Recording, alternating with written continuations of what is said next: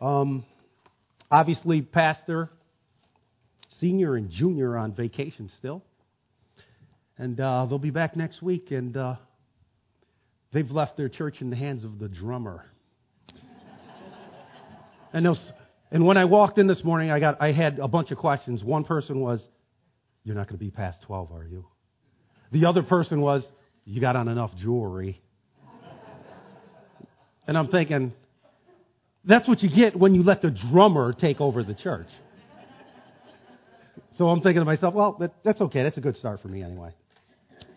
Let's start out with a word of prayer. Father, we thank you this morning, and we pray, Father, that you would uh, be with uh, Pastor Senior and Junior this morning, Lord. Father, that, that you would bless them wherever they're at this morning, and God, that you would give them safe travels uh, when they do head back this way, and that you just deliver them back to us uh, safely, and Lord, uh, that He would uh, continue to preach the message, Lord, uncompromisingly. We thank you for them, and we pray, God, that you would be with us today. Lord, that you would just give us something to take away in, in our thoughts today and in our prayer lives. And Lord, that you would just continue to bless us as your people. And Father, if there are any here, Lord, who do not know you, we pray, Father, that you would just speak to them and to their hearts, Lord, and that uh, you would just soften their hearts this morning. Amen. All right. like I said, it's been a while since I've been up here.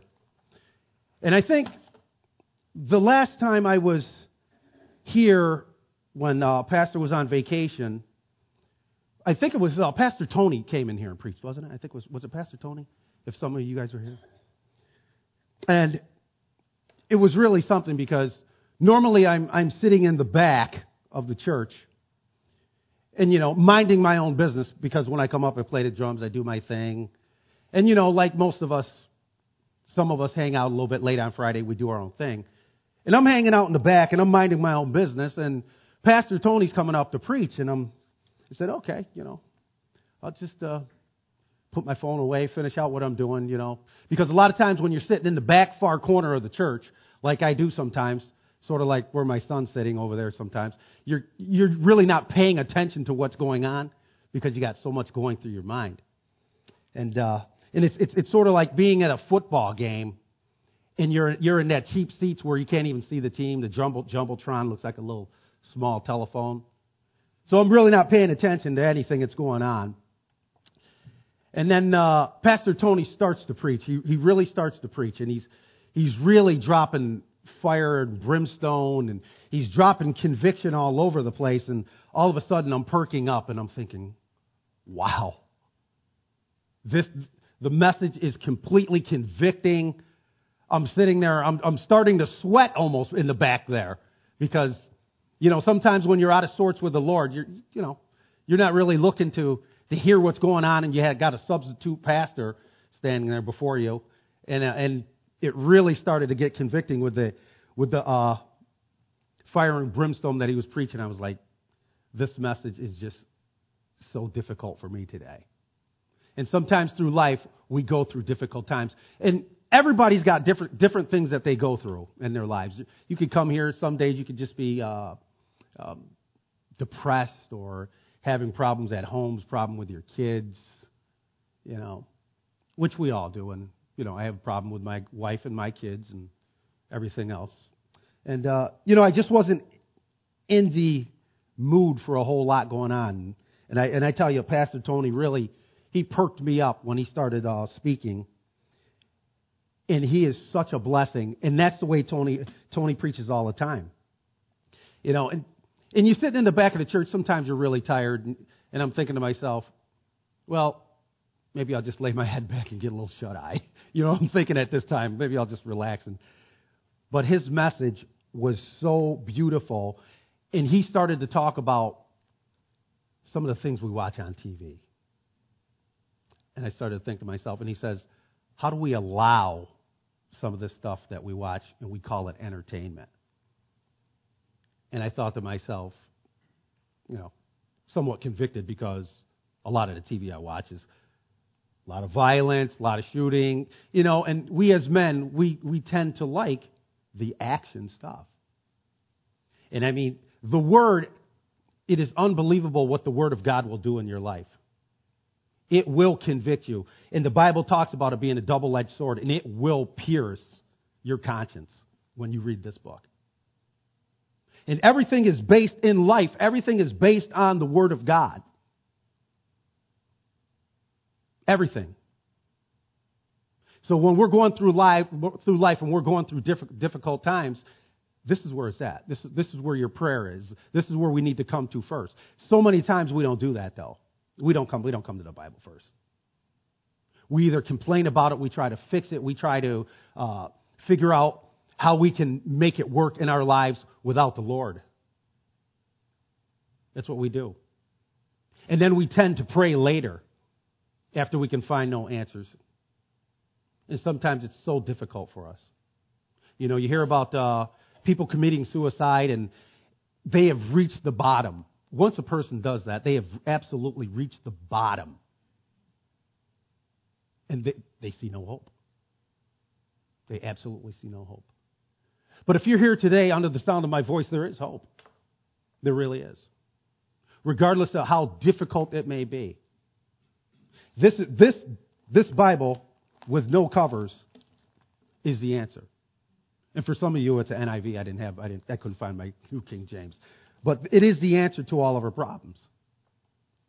But we have to rely on it. You know, and sometimes for us, we get uh, busy in life, work, yeah, and work is the big part. And you got people coming at you, your job, you're running around, you're just doing your thing. It's just very difficult to focus on the most important thing in our lives. You know, Frank always talks about he's he's into dirt biking and he does his thing and you know his ministry is with the dirt bikes and the kids. This is the most important thing in your life. It doesn't matter what college you go to, whether you graduate summa cum laude. It doesn't matter whether you're making two or three hundred thousand dollars a year. None of that stuff matters. What does it profit a man to gain the whole world yet forfeit his soul? What does it? All the fame and fortune in the world doesn't fill some of the voids that, that we look for in this life sometimes. It really doesn't. You know. It's a very difficult thing. And this word is so meaningful. It teaches us, it rebukes us when we need it. All the knowledge and everything we need for life and godliness is found in this book, it says. Everything we need. But how many times do we rely on it? Pastor Tony was talking about our prayer lives. And I'm in the back going, oh, man, this guy's killing me. It was almost like Pastor Tony had been following me around for the last month or two. Our prayer lives, you know. And I'm thinking, When's the last time you studied your word? And I mean study the word. When you open up the Bible, sometimes you go home and, eh, well, you know what, we'll just kind of scan through here today. And, and you shut the book and you're all done. It's absolutely amazing what can happen when you buckle down, you study the word and you're praying. But it's so easy to just walk away and turn on the TV. Very easy very easy. You know, I was having a discussion with one of the guys at work the uh, the other day, and he was mentioning to me um, that he believed in uh, evolution over creation. I was like, mm, okay. And he was giving me his points, and he says, "I really, I really like talking about this stuff." You know, I said, "There's nothing wrong with it." I said, "It's, it's, it, you know, it's healthy conversation to talk about what you believe." I said, "I personally don't believe it."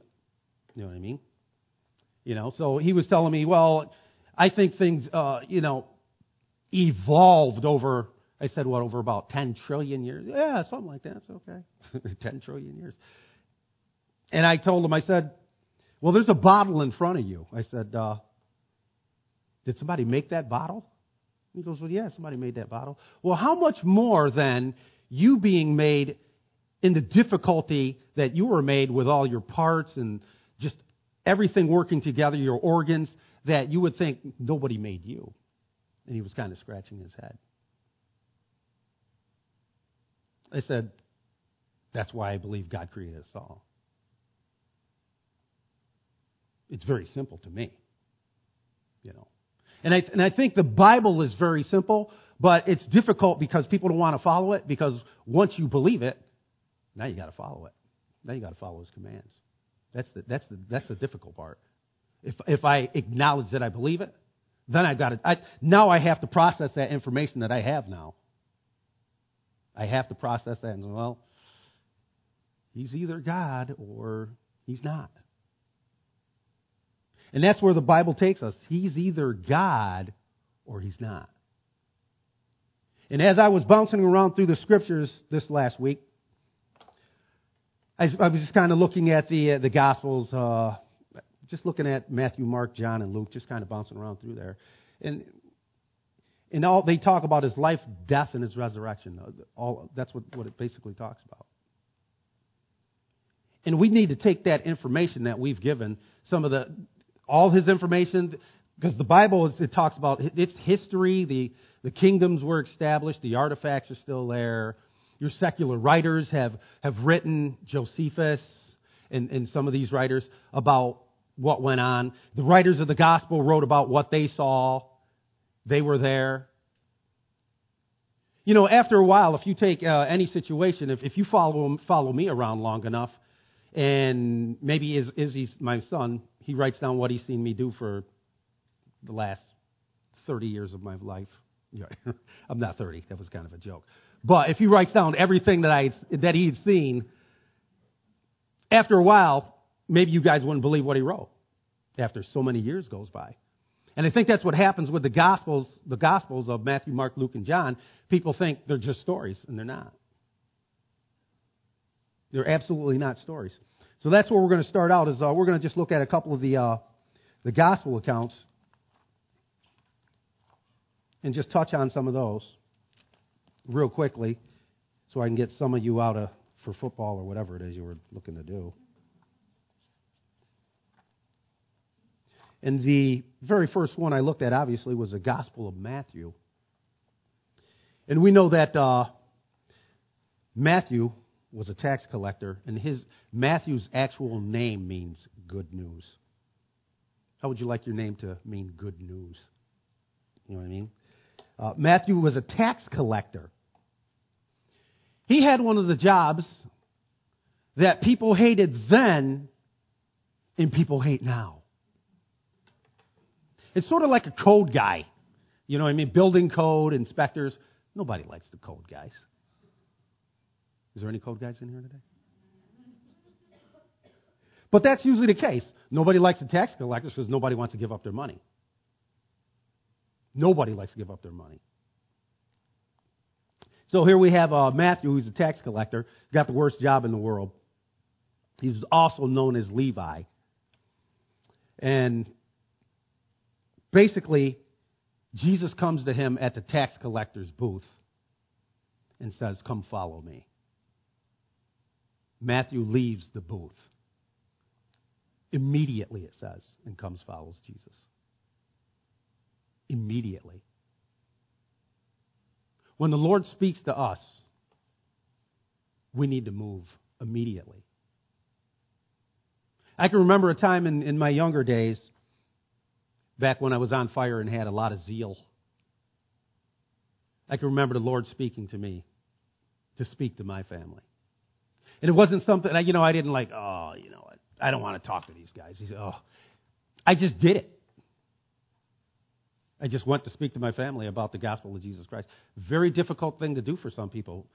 For back then, when it was uh, when I was 23 years old, seemed pretty easy. Seemed very easy to me because I knew what the Word of God said about not believing in Jesus Christ, that we're condemned already. In Jesus Christ, it's the good news of salvation. That if we believe on Him, we shall be saved. And it was like, they just don't know. They just don't know. So you, you had to tell it. And we as believers, we are the ambassadors of Jesus Christ. That means we're the representatives once we believe. So we're the ones who are to go out and tell the good news, just like the disciples. That burden is put on us. Jesus gives that gives us, us that job to do.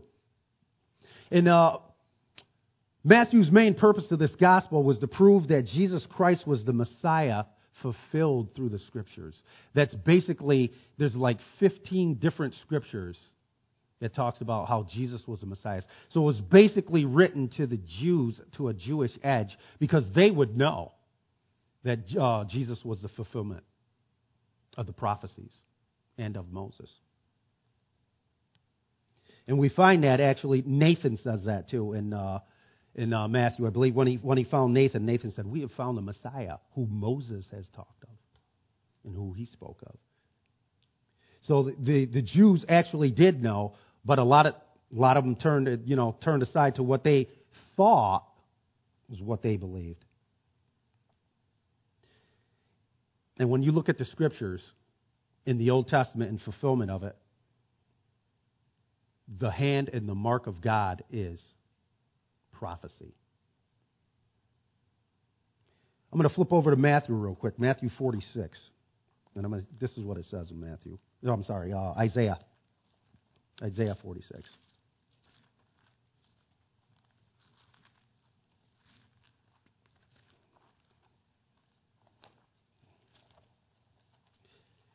Isaiah 46. And I'm, I, I got to apologize. I can barely see out of one eye. We were doing a uh, ride for Anthony yesterday, and I, a bee hit me right in the forehead, went down my goggles, stung me in the eye. That's why it looks like Mike Kazachuk punched me.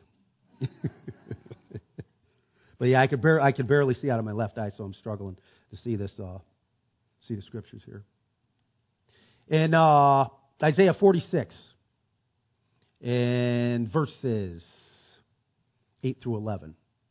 Remember this and fix your mind and, and fix it in your mind. Take it to heart, you rebels. Remember the former things, those of long ago. I am God and there is no other.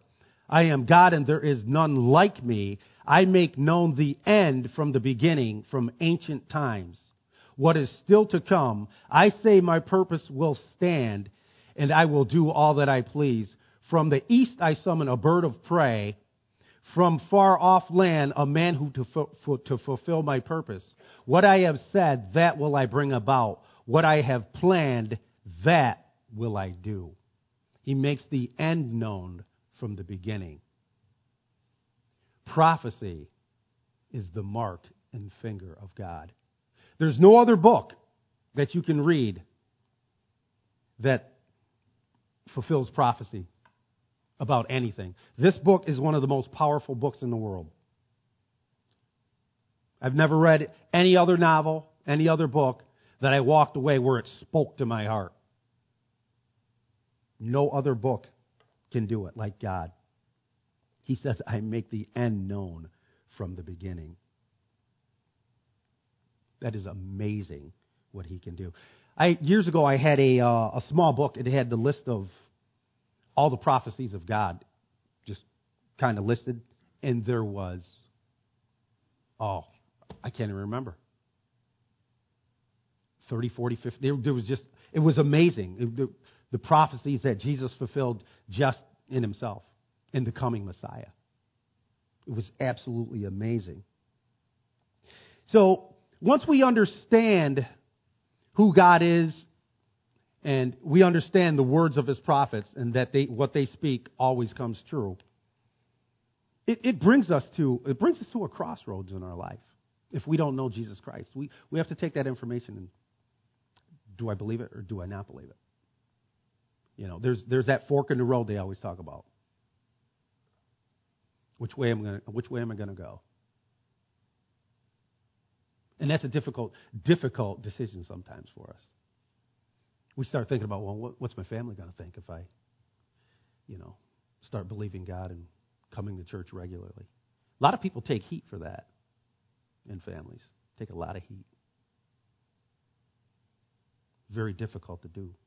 And, and family can pressure us to, to do different things like not go.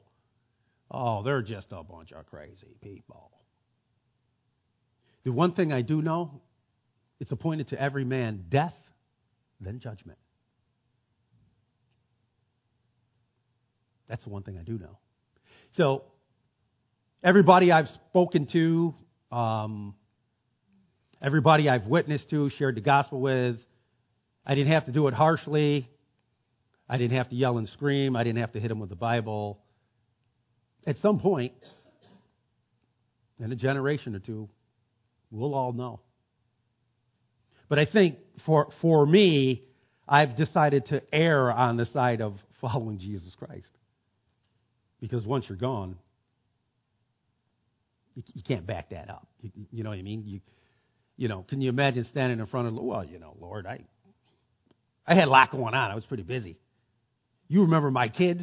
They were a pain in the neck. You know what I mean? I, I spent a lot of time trying. You know what I mean? There's no excuse. Could you imagine having them and then watching the reel of your life?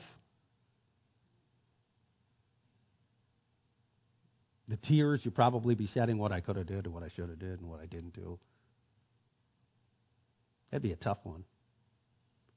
Because there's no there's no getting out of that, you know what I mean? You know when when you've done something wrong, either at your job or whatever, and you know, oh man, I've got to face the boss, you know. Gotta face the boss. And you there's just no way around it. You bid a, I just bid a job and it just went over ten thousand dollars. How do I face my how do I tell him about this and how to you know how does that work? And you just got to go in and face the music and you know walk that long haul like you're going to the death chamber you know what i mean? Because you know it's difficult. So how much more difficult would it be standing before the lord in judgment? That's very difficult. There's going to be all kinds of weeping and crying and lord I, lord please you know what i mean Very difficult. You know, so the message is either, uh, you know, it talks about the message is uh, the fragrance of Christ for those who are being saved, but it's a stench of death to the unbelieving, or those who don't, don't want to hear it.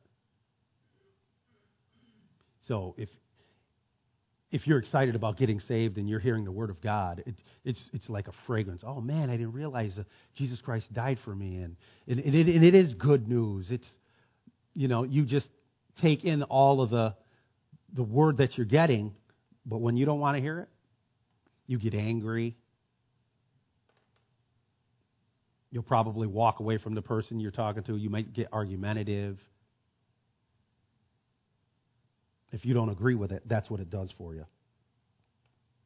You know, and there's there's just a couple of there's a couple of kind of people in this world. You got your believers and your unbelievers. And I don't believe there's anything in between there. You know what I mean? You might have a person who's read it, they understand it, and they like what's being said, but they don't want to follow it. You know. You know. The scriptures say, Many will say unto me, Lord, Lord, did we not prophesy in your name? Did we not cast out demons? And he will say, Depart, depart from me, I never knew you. It's a scary thought, isn't it? And, and I think that's where those some of those people who read it and don't want to believe it in their heart, that, that's where they're going to be. Is well, I, you know, I believe it. I was, I was a good guy. I was this. I was that. There's only one way to to, to God through Jesus Christ, and that's through his blood and the forgiveness of sin. That's it. And I didn't write that. That's, that's God's word. It, it doesn't matter what church you're in, the only way to God is through the blood of Jesus Christ and asking for forgiveness and believing that God raised him from the dead. That's it. Pretty simple. Very difficult to confess. If you could walk out of here today and ask somebody if they believe that, I bet you 10 out of 10, most people are going to tell you no. It's very difficult to do. Very, very difficult. And you remember the uh, the parable of the sower, how the seeds were that fell on the rocky places and on the thorns and on the, on the good soil. You know what I mean? Those that fell on the thorns sprung up fast and was choked out because of the cares of this world and this life. It was very difficult. You know, those that fell on the good soil, the, the seed went into our heart and we believed it, and it took root in us. That's what has to happen when you read the Word of God. It has to take root in what you believe, your core beliefs. That you have to take that conviction that I was talking about earlier, and you have to process that and say, Lord, I've got to do better. I've got to do better. And nobody said you're going to be perfect. No one ever said you, are going to be perfect. You know, because we're going to all stumble. We're all going to fall. Pastor talks about every time you fall, you, you get back up. Because we're going to make a lot of mistakes. I've made a ton of mistakes in my life. The Gospel of Mark, and I intend on getting to actually the point in my message at some point. Mark was the cousin of Barnabas, and he accompanied uh, Paul and Barnabas on, on his first missionary journey, uh, but he deserted them in Perga. And Paul wasn't real happy with Mark at that point. Wasn't happy about it at all.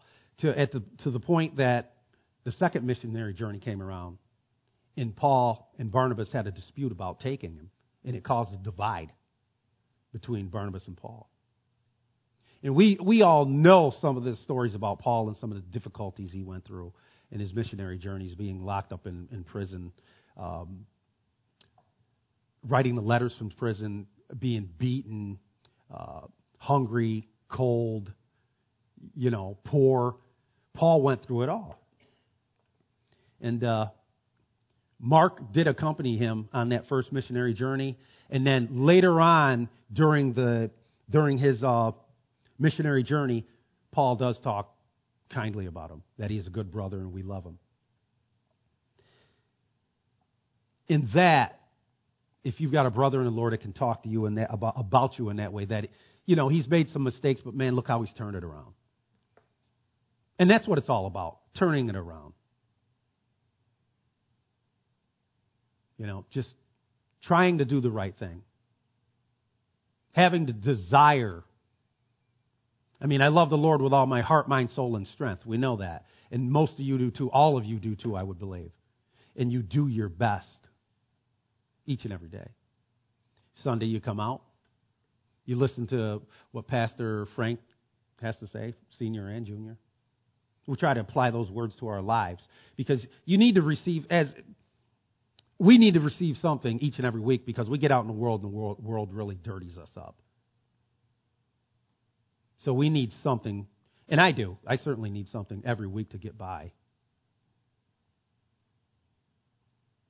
Because after listening to some of the stuff I listen to and, and going through uh, the places I go to and, and just and seeing some of some of the stuff I see, you know, you just need to be cleaned up by the Word of God. And that's uh, just basic stuff for me that you got to be cleaned up and, and, washed with the Word. Um, it's just essential to Christianity. Mark's, uh, Mark's gospel, emphasis, he's got a lot of emphasis more on what Jesus did than what he said, which were basically, his emphasis were on a lot of the miracles, which is a, the miracles within themselves are a testimony to who God is. The miracles within themselves. Um, you think about the you know the calming of the storm story. I mean, how many people can talk to nature? And it calms, calms a raging storm that everybody thinks they're about to die. You know, that's a testimony of who he was and the power he had over nature. And, and Mark makes it very clear. He goes through a lot of the, he's, he's got a ton of miracles uh, pointed out in there. And he also talks about Jesus walking on water. I've yet to see anybody walk on water in the last 80,000 years. Never seen it. And I'm sure I won't see that till I get to heaven. And then you got the two miracles of the feeding of the 5,000 and the 4,000 with bread and fish. And Mark documents those. And what basically happens is, like I said, after so many years, people will try to tell you these things weren't true. But the accounts that we have here, they're eyewitness accounts by ordinary people who follow Jesus. Ordinary people who follow Jesus. It's absolutely amazing what people will say and do to keep them from believing the Word of God. In Romans, it tells us, for since the creation of the world, God's invisible qualities, his eternal power, and divine nature have been clearly seen, being understood from what has been made, so that men are without excuse. You've heard it a hundred times. Nature itself even testifies to the existence of God and who God is. And Mark makes it very clear through these miracles, he is the Christ. I remember when Jesus was asking Peter, Who do you say that I am? Who do you say that I am? Not your brother, not your mother, not your best friend. Who do you say that I am? For thou art the Christ. He knew it. He knew it in his heart that thou art the Christ. He made his confession. And every one of us, at some point in our lives, have to make that confession too, for thou art the Christ. And then we have to move on from there. Thou art the Christ. And we have to live our lives in Jesus Christ, give our heart to Him.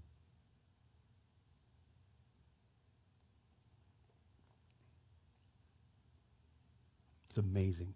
Nature testifies to the existence of God. You can't walk out and look out there and say, it just happened. It's, it just can't be. Then, as I bounced around, I hit the uh, Gospel of Luke, who was a physician. That was his profession. And they believe was, he was uh, probably Gentile, Gentile, by birth. And a, he was also a companion of Paul at various times from his second missionary journey, even uh, around the time of his imprisonments. Luke was a good man as well. Luke wrote his account to a Roman official, we believe, named Theophilus. And he uh, directed Theophilus, Theophilus in his gospel, and he says, I need to write you an orderly account. So obviously, there was a lot of things going on. People were saying this and people were saying that about Jesus. So he says, I will write you an orderly account, is what he tells Theophilus here. And his name, Theophilus, whose name means one who loves God. That's what his name means. And he, we believe, obviously, he was an, an upper official uh, with the Roman government. We, they, they never really say. But uh, the book is basically addressed to him. And he says in, in Luke 1 4, seems good also to me to write an orderly account. So he was seeking God. He wasn't Jewish, he was more of a Gentile. He was writing something for him specifically because, because of the confusion. There's about 15 books about the gospel, about religion. There's all kinds of books out there. And some people say, well, how do you know? You know? So Luke was like, this, this is what I'll do. You know, here, here's an orderly account. This is what happened when I was there. This is what happened when, when I seen him raise uh, Lazarus from the dead. This is what I seen. And you know me, so you can believe what I said. Basically, Luke is telling him, believe what I say because I was there, and you know who I am. Just like I would believe some of you guys if you told me about an account of a story that maybe something people got saved, or maybe somebody had a something big time, like a, a demon was cast out or something. You don't see that very often. Something like that. It's like he was there. I got it firsthand, not from him and, his buddy. I got it firsthand.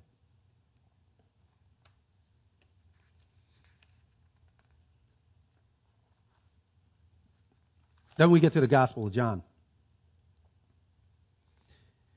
The Gospel of John, the disciple that Jesus loved. How would you like to have that testimony? the disciple that Jesus loved. I'm that guy. I'm in heaven. I'm the guy. Jesus loved me. He, re- you know, I was that kind, compassionate guy that didn't get upset when things got tough. When the going gets tough, the tough get going. That guy. Jesus, his testimony about was about me was that he loved me. What a great testimony to have the Lord say about you. Or anybody. He's a great guy. Love that guy. He's always doing right. He does the right things. He says the right things. He helps people out. Yeah, I seen him out last week. He was shoveling his neighbor's driveway. You know what I mean? Cutting their grass, helping people out. Standing on the street corner, helping to feed people. You know? Handing out tracts. Just loving people. It'd be a great testimony to have. And John was uh, also the uh, brother, the brother of James, and they were called the sons of Zebedee. Um, and their nickname was the Sons of Thunder because they were pretty tough guys out there. They didn't fool around. They did what they needed to do. That's kind of a cool nickname, the Sons of the Sons of Thunder. And they were fishermen that we find in the Gospel of John. They were fishermen, and they were with their father. And Jesus came upon them and said, Come follow me. And immediately they left their nets to come follow Jesus. And in some of the accounts, it talks about they had been fishing all day and hadn't caught anything. And when Jesus said, Come follow me, he left. And they left immediately. And that's the way we need to have our attitudes, too. We, we need to leave immediately when Jesus calls us. You know, sometimes we don't know what our calling is in life. Sometimes it's very difficult to know. You know, some people say, "Oh, God has spoken to me," and I'm not one of those people where He just speaks to me and and I know ex- exactly what He's trying to say. You know, so for for me, it's very difficult. I I need to seek prayer. I need to to talk to the Lord and find out what He's trying to tell me because I'm just not that guy who receives it like that. Not at all. But you need to seek His face in all things.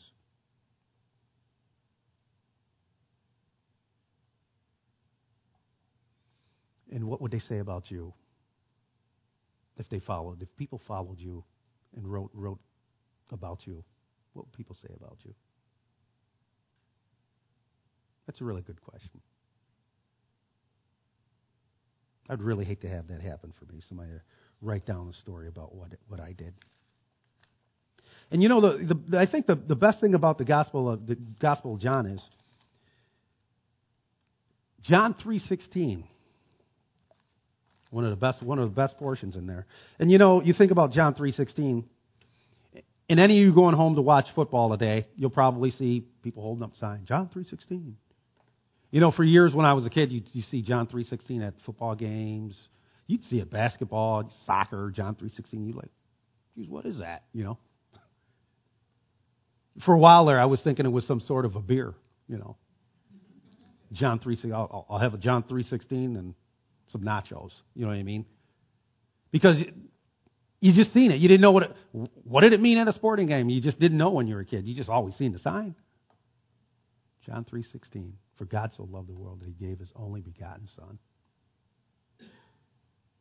That that to me is amazing. He so loved the world from the beginning of time. God gave us a choice from the beginning of time when he created us.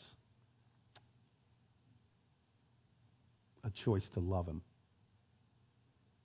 He said, I'm going to create these people, and I know how they're going to be. I know that there are a people who are disobedient and they're going to be sinners, and I know where they're going to be in life, but I'm going to provide a way.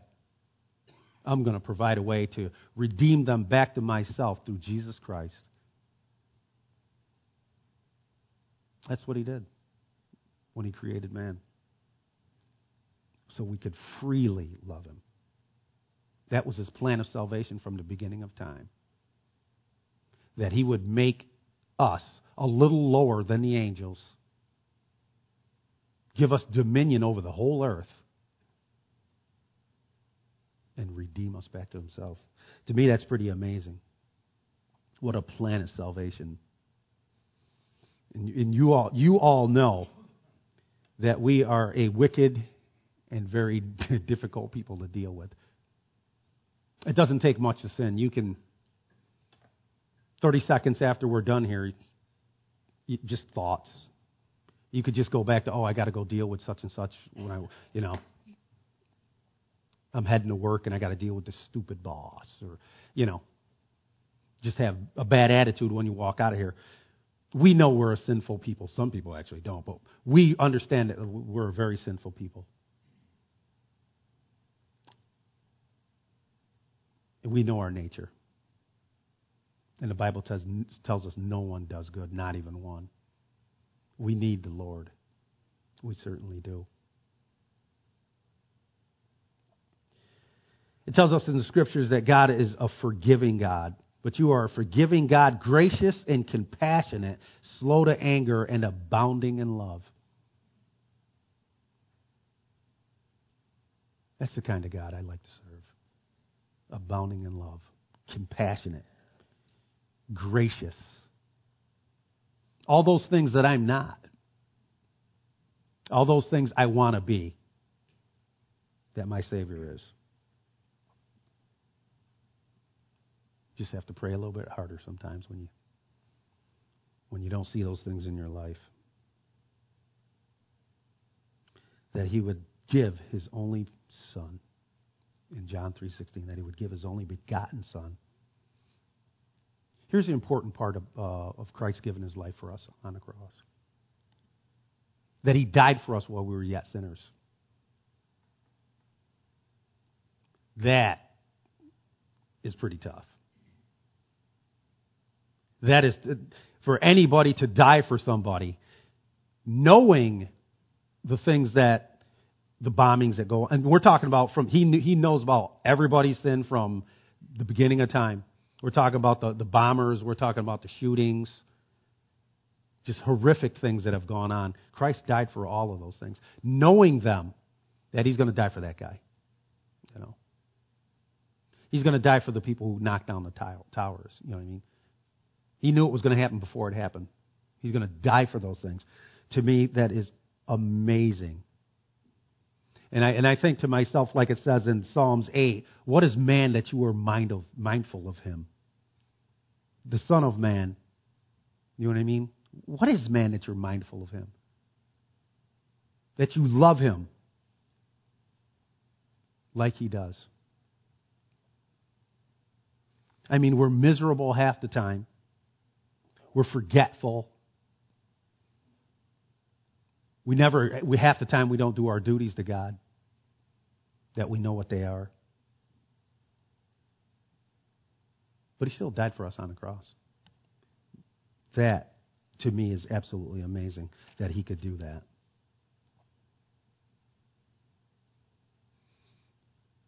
And he didn't just die. It wasn't like they just shot him, you know what I mean? And he, he you know, he was dead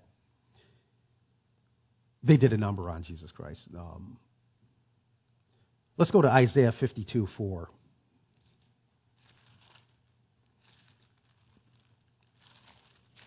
Fifty-two, Isaiah fifty-two. I believe it's in four. If I could see that right, fourteen. So I can't see that. Fifty-two, fourteen.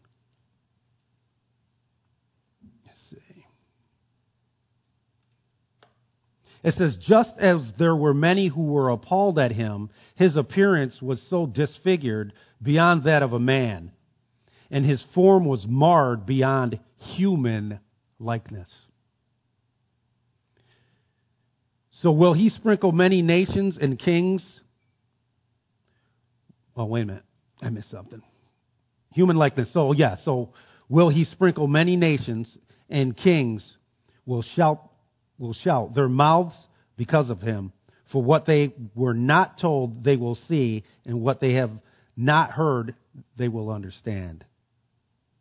That is absolutely amazing that it says dis, his appearance was disfigured beyond that of a man, his form marred beyond human likeness.